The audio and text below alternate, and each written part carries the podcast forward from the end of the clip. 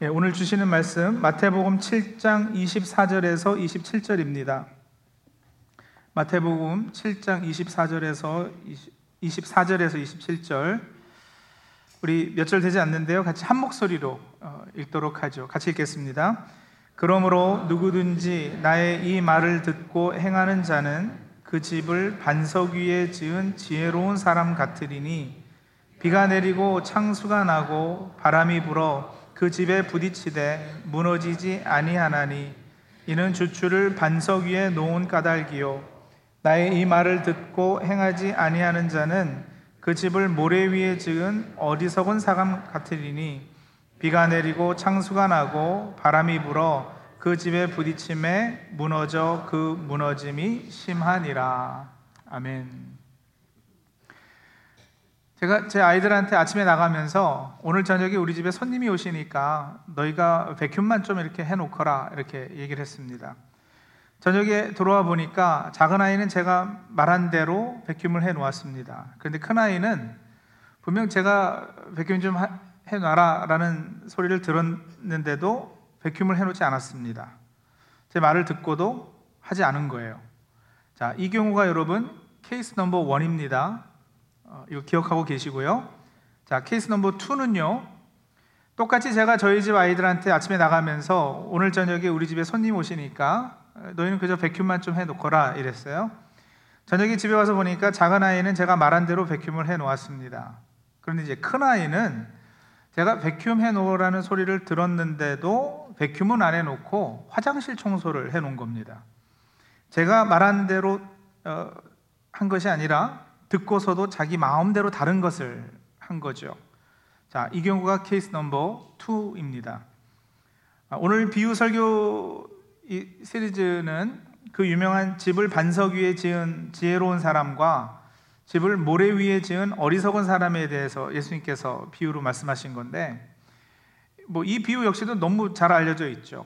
그래서 주일학교 좋은데 나오신 분들은요, 어, 이 비유 내용을 가지고 뭐 어렸을 때 어린이 찬양도 배우고 율동도 하고 그러셨을 거예요. 근데 그동안 봐온 몇 가지 우리 비유처럼 이 비유도 오해가 없지 않습니다. 자, 보십시오. 이 반석 위에 집 지은 자, 모래 위에 집 지은 자. 어, 이 비유의 내용은요. 제가 설교 시작하면서 말씀드린 case number 1에 해당할까요? 아니면 case number 2에 해당할까요? 자, 다시요. case number one은요. 제 말을 듣고 행한 작은 아이가 있었어요. 작은 아이는 반석 위에 집 지은 지혜로운 사람이에요. 그리고 제 말을 듣고도 아무것도 하지 않은 행치 않은 큰 아이. 이 아이는 이제 모래 위에 집 지은 어리석은 사람이에요. 어, 그렇게 비유가 될 수 있겠죠. 케이스 넘버 2는요. 제 말을 듣고 그대로 행한 작은 아이가 있어요. 예, 이 작은 아이는 반석 위에 집 지은 지혜로운 사람이에요. 그리고 제 말을 듣고 그대로 행하지 않고 자기 마음대로 행한 큰아이가 있었어요. 화장실 청소를 했으니까 뭔가 하기는 했는데 제가 하라는 대로 하진 않았어요. 이렇게 자기 나름의 판단과 생각에 따라 자기 마음대로 행한 큰아이. 이 아이가 이제 모래 위에 집 지은 어리석은 사람으로 이렇게 이해될 수 있겠죠. case number one하고 number two의 차이를 아시겠죠? 예. case number one은 말씀을 듣고 행함과 말씀을 듣고도 행치 않음, 그러니까 행함이 있고 없음의 대조이고요. case number 2는 말씀을 듣고 들은 대로 행함과 말씀을 듣고도 들은 대로 행하지 않고 그래서 행함이 없었다는 게 아니고요. 있기는 한데 들은 대로 행한 것이 아니고 자기 마음대로 행한 것과의 대조예요. 자, 예수님의 비유는 이 두 경우 중에 어떤 것일까요? 넘버 원. 네. 많은 분들이 그렇게 알고 계셔요. 네. 행함과 행함이 없음을 대조하는 케이스 넘버 원의 경우인 것으로 많이들 우리가 들어왔어요. 그리고 여러분, 그렇게 잘못 이해하는 것이 사실 따지고 보면 저희 잘못만은 아니에요.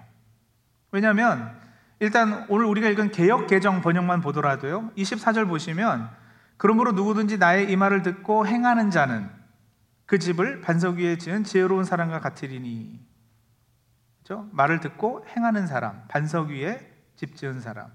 26절이요. 나의 이 말을 듣고 행하지 아니하는 자는 그 집을 모래 위에 지은 어린 사람 같으리니 말을 듣고 행하지 않은 사람, 행함이 없는 사람, 이 사람이 예, 어리석은 사람, 모래 위에 집 지은. 그래서 읽히는 그대로는 당연히 행함과 행함이 없고 어, 이것을 대조한 케이스 넘버 원의 경우에 해당되는 것으로 읽히잖아요.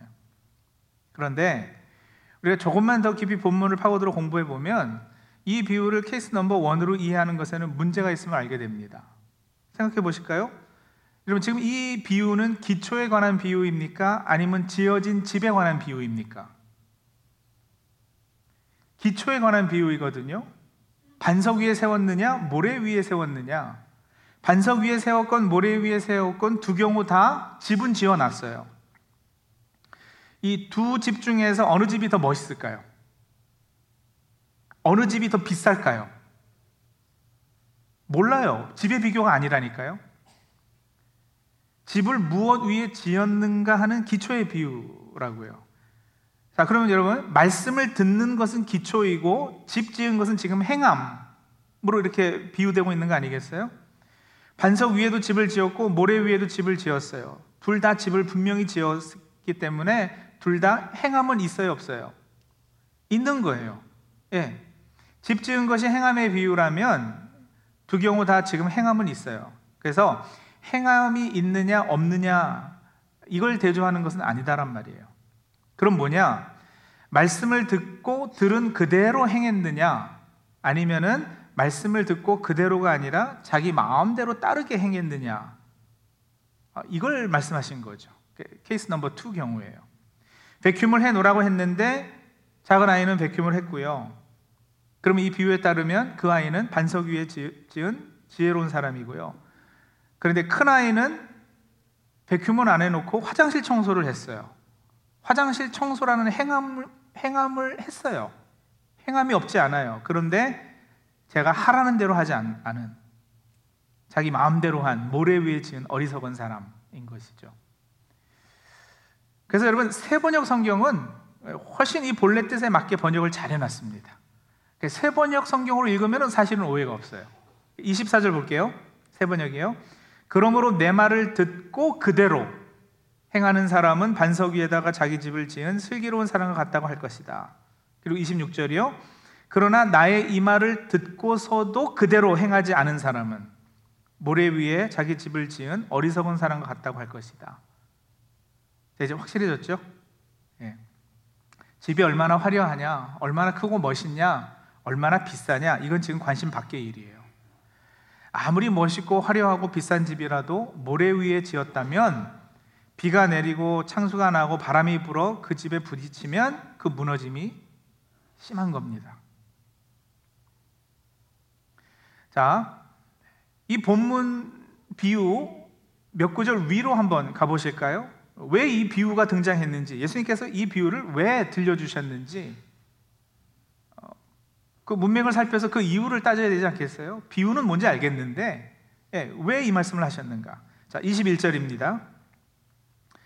21절 나더러 주여 주여 하는 자마다 다 천국에 들어갈 것이 아니요 다만 하늘에 계신 내 아버지의 뜻 대로 행하는 자라야 들어가리라. 아버지의 뜻대로 행하는 자는 어느 기초에다가 집을 지은 사람일까요? 반석 위에다 집 지은 사람. 예. 그러면 아버지의 뜻대로 행하지 않고 어떻게 행하는 사람들이 또 있을까요? 아버지의 뜻대로가 아니라 지 마음대로, 지 뜻대로 행하는 사람들이 있는 거예요.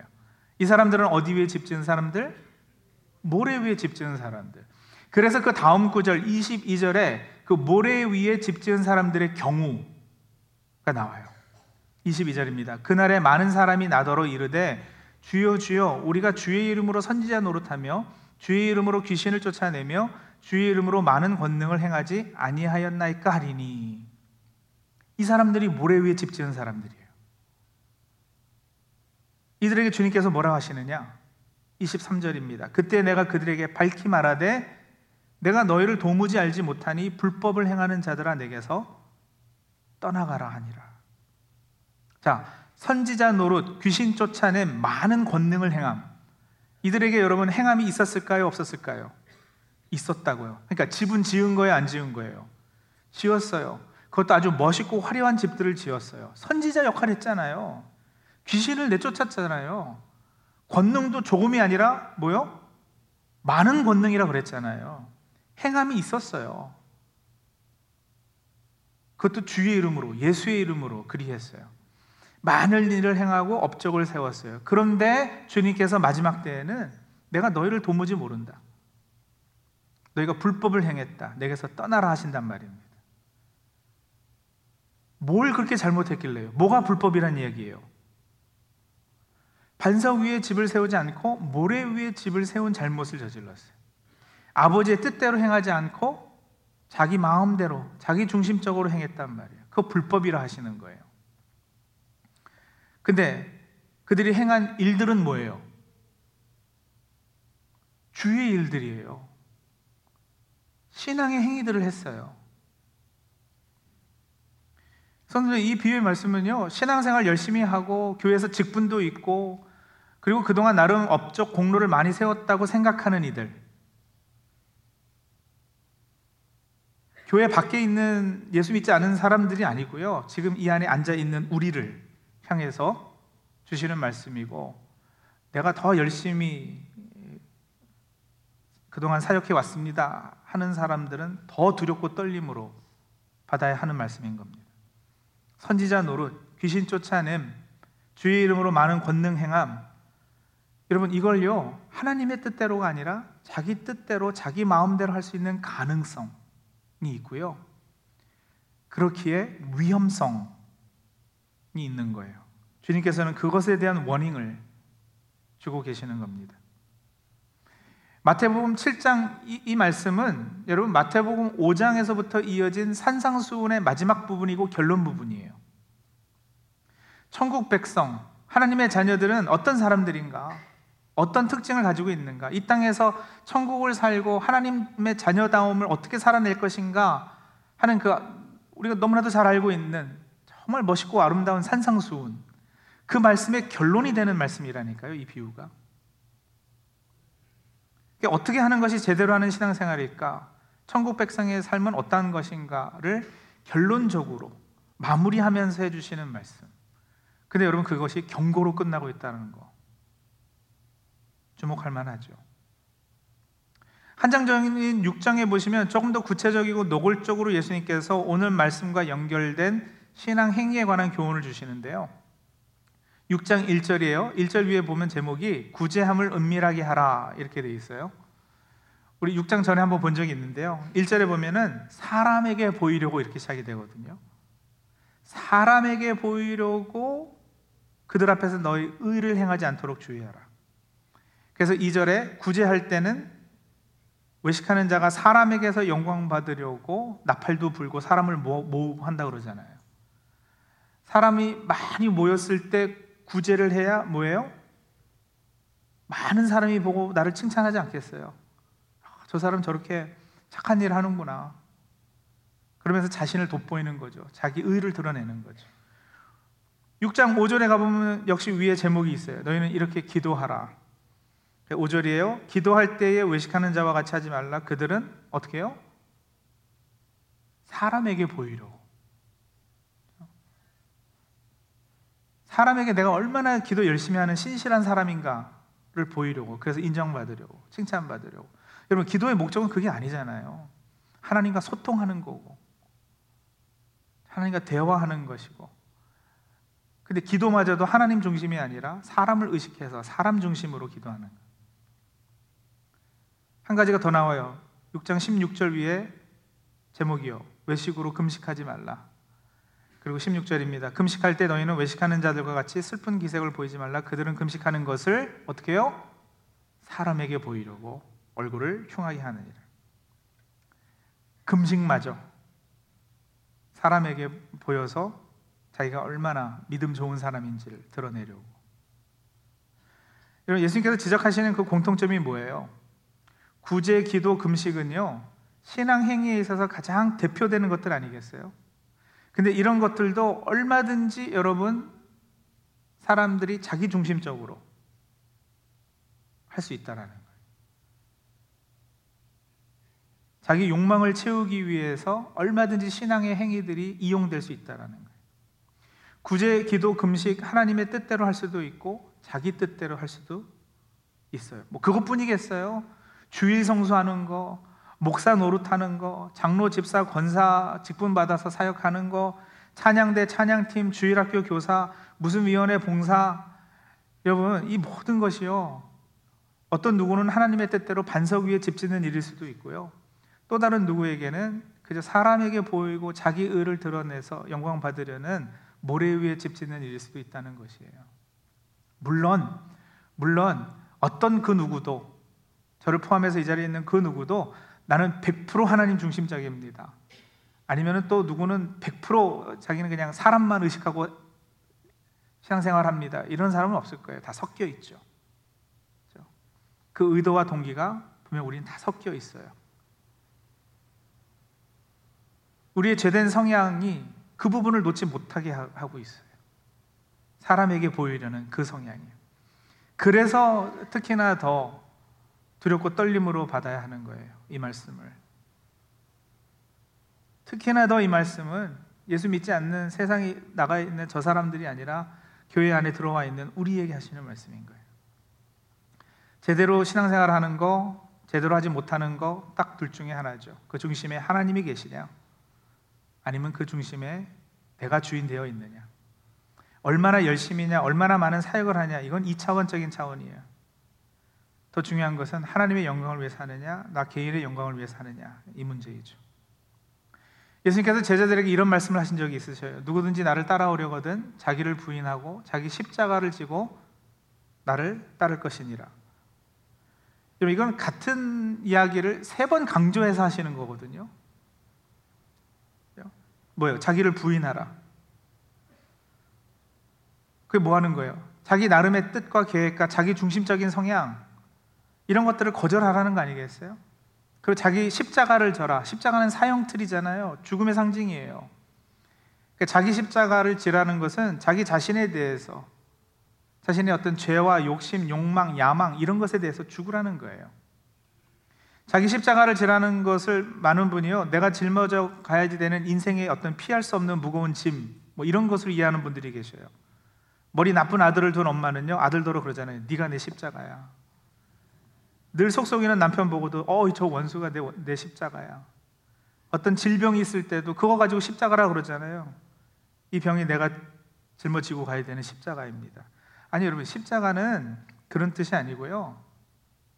자기 죄의 자아를 드러내고자 하는 욕망에 대해 죽으라는 것이 자기 십자가를 지라는 말씀이에요. 그리고 세 번째 뭐예요? 내 뜻, 내 계획, 내 마음대로 행함이 아니라 주님께서 나를 따를 것이니라 하시잖아요. 나를 따를 것이니라. 예. 그게 되어야 참 제자입니다. 여러분, 예수님께서 이 제자도에 관한 이 말씀을 어떤 컨텍스트에서 하셨는지 아세요? 마태복음 16장에서 하셨어요. 21절에서부터 보면요. 예수님이 이런 말씀하십니다. 제자들에게 비로소 그동안 조금 이렇게 숨겨져 있었고 그냥 암시적으로만 말씀하셨던 것을 이제는 비로소 드러내놓고 뭐라고 하시느냐? 내가 예루살렘에 올라가서 고난을 받고 죽어야 된다. 그리고 3일 후에 다시 살아날 것이다. 이런 이야기를 하니까요. 22절에 베드로가 예수를 붙들고 항변하여 이르되 주여 그리 마옵소서 이 일이 결코 죽게 미치지 아니하리이다 이렇게 얘기한 거예요. 예수님은 하나님의 계획을 말씀하셨어요. 근데 베드로는 베드로는 여러분 제자들의 대표격이니까 제자들 생각이 다 그와 같았다고 봐도 어, 되는데 항변하여서 뭐예요? 되들었다는 거잖아요. 따지고 들었다라는 거예요. 예수님을 되려 꾸짖고 가르치러 드렸는데 네? 그러면 안 된다. 아, 예수님 왜, 왜 고난당하고 죽기는 왜 죽습니까? 안 된다. 그러는 거죠. 그러니까 23절에 예수님께서 베드로에게 사탄아 내 뒤로 물러나라. 너는 나를 넘어지게 하는 자로다. 네가 하나님의 일을 생각하지 아니하고 도리어 뭐요? 사람의 일을 생각하는도다. 그리고는 24절에 그 얘기가 나오는 거예요. 누구든지 나를 따르려거든 자기를 부인하고 자기 십자가를 지고 나를 따를 것입니다. 하나님의 일, 사람의 일. 예. 베드로가 왜 사람의 일을 생각했어요? 그동안에 자기가 예수님을 따랐던 것을 다 투자로 생각했던 거예요. 내가 얼마나 시간을 많이 할애했는데, 내가 얼마나 예? 돈도 버리고 배도 버리고 아비도 버리고 주님을 따라다녔는데 투자한 것에 대한 대가를 얻어야 되지 않겠어요? 예수님께서 정치적 메시아로 한 자리 하실 때 그 우편에 그 좌편에 내가 한 자리 해야 되는데 고난 받고 죽는다고요? 아니 그게 무슨 소리요? 베드로는 철저히 사람의 일을 생각했어요. 자기 앞길, 자기 높은 자리 차지하는 거. 하나님의 구원 계획과 주님께서 가셔야 되는 십자가의 길, 그 길은 곧 고난의 길이었는데 그런 것은 관심 밖의 일이었던 겁니다.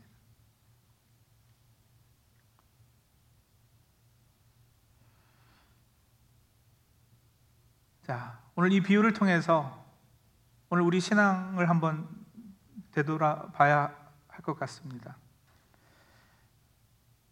주님의 이름으로 저같이 선지자 노릇, 평생 목사 노릇하는 분들도 계실 거고요. 어떤 분은 귀신도 내쫓고 많은 권능과 업적을 쌓는 분도 계시겠죠. 제가 평생 성가대 했습니다. 주일학교 교사 20년 개근입니다. 제가 3대째 예수 믿는 집안에서 개척교회 몇 개를 세웠습니다. 이런저런 봉사했고요. 이렇게 헌신하고 저렇게 희생하면서 섬겨왔습니다. 잘하시는 거예요. 잘하셨어요. 집을 참 잘 지으셨어요. 그리고 그 정도면 참 멋있는 집을 지으신 거예요. 그런데요, 오늘 이 비유에 비춰보아서는 그 집만 보고는 그냥 무조건 잘했다고, 수고 정말 많으셨다고 이렇게 칭찬해 드리지는 못하는 거예요. 왜냐하면 그 중에 얼마만큼이 반석 위에 세운 집이고 그 중에 얼마만큼이 모래 위에 세운 집인가 이건 따져봐야 되지 않겠느냐는 거죠. 나중에 하나님께서 큰 비로 바람으로 홍수가 나게 함으로 시험하실 때 그 집이 온전히 서 있겠어요? 아니면 홍수에 싹 휩쓸려 무너지고 말겠습니까? 반석 위에 집 짓고 계십니까? 아니면 모래 위에 집 짓고 계십니까? 여러분 집을 짓지 말자는 게 아니에요. 꼭 이런 설교하고 나면은요 그동안 열심히 했던 거 딱 끊어버리시는 분들이 계셔요. 뭐 열심히 해도 뭐 소용없네. 아, 소용없다는 얘기가 아니잖아요. 집을 짓지 말자는 얘기가 아니잖아요. 집은 지어요. 어디다 짓겠느냐. 반석 위에 지어져 놓으면 화려할수록 좋겠죠. 멋있을수록 좋겠죠. 비싼 집이 아무래도 뭐 싸구려 집보단 좋지 않겠어요? 열심히 해야죠. 근데 그 결국 열심의 방향, 그 의도와 동기, 예, 어느 기초 위에 짓고 있는가? 그거 한번 질문해 보자는 거예요. 기도하죠.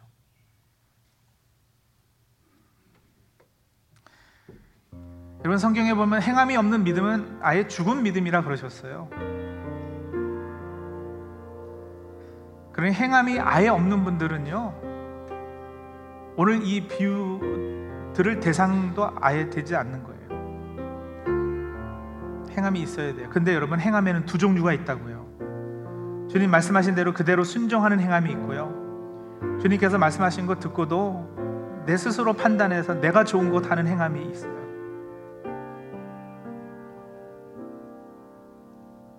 그래서 우리가 신앙생활 하면서 가끔은 이 비유를 붙잡고 반성해 봐야지 돼요.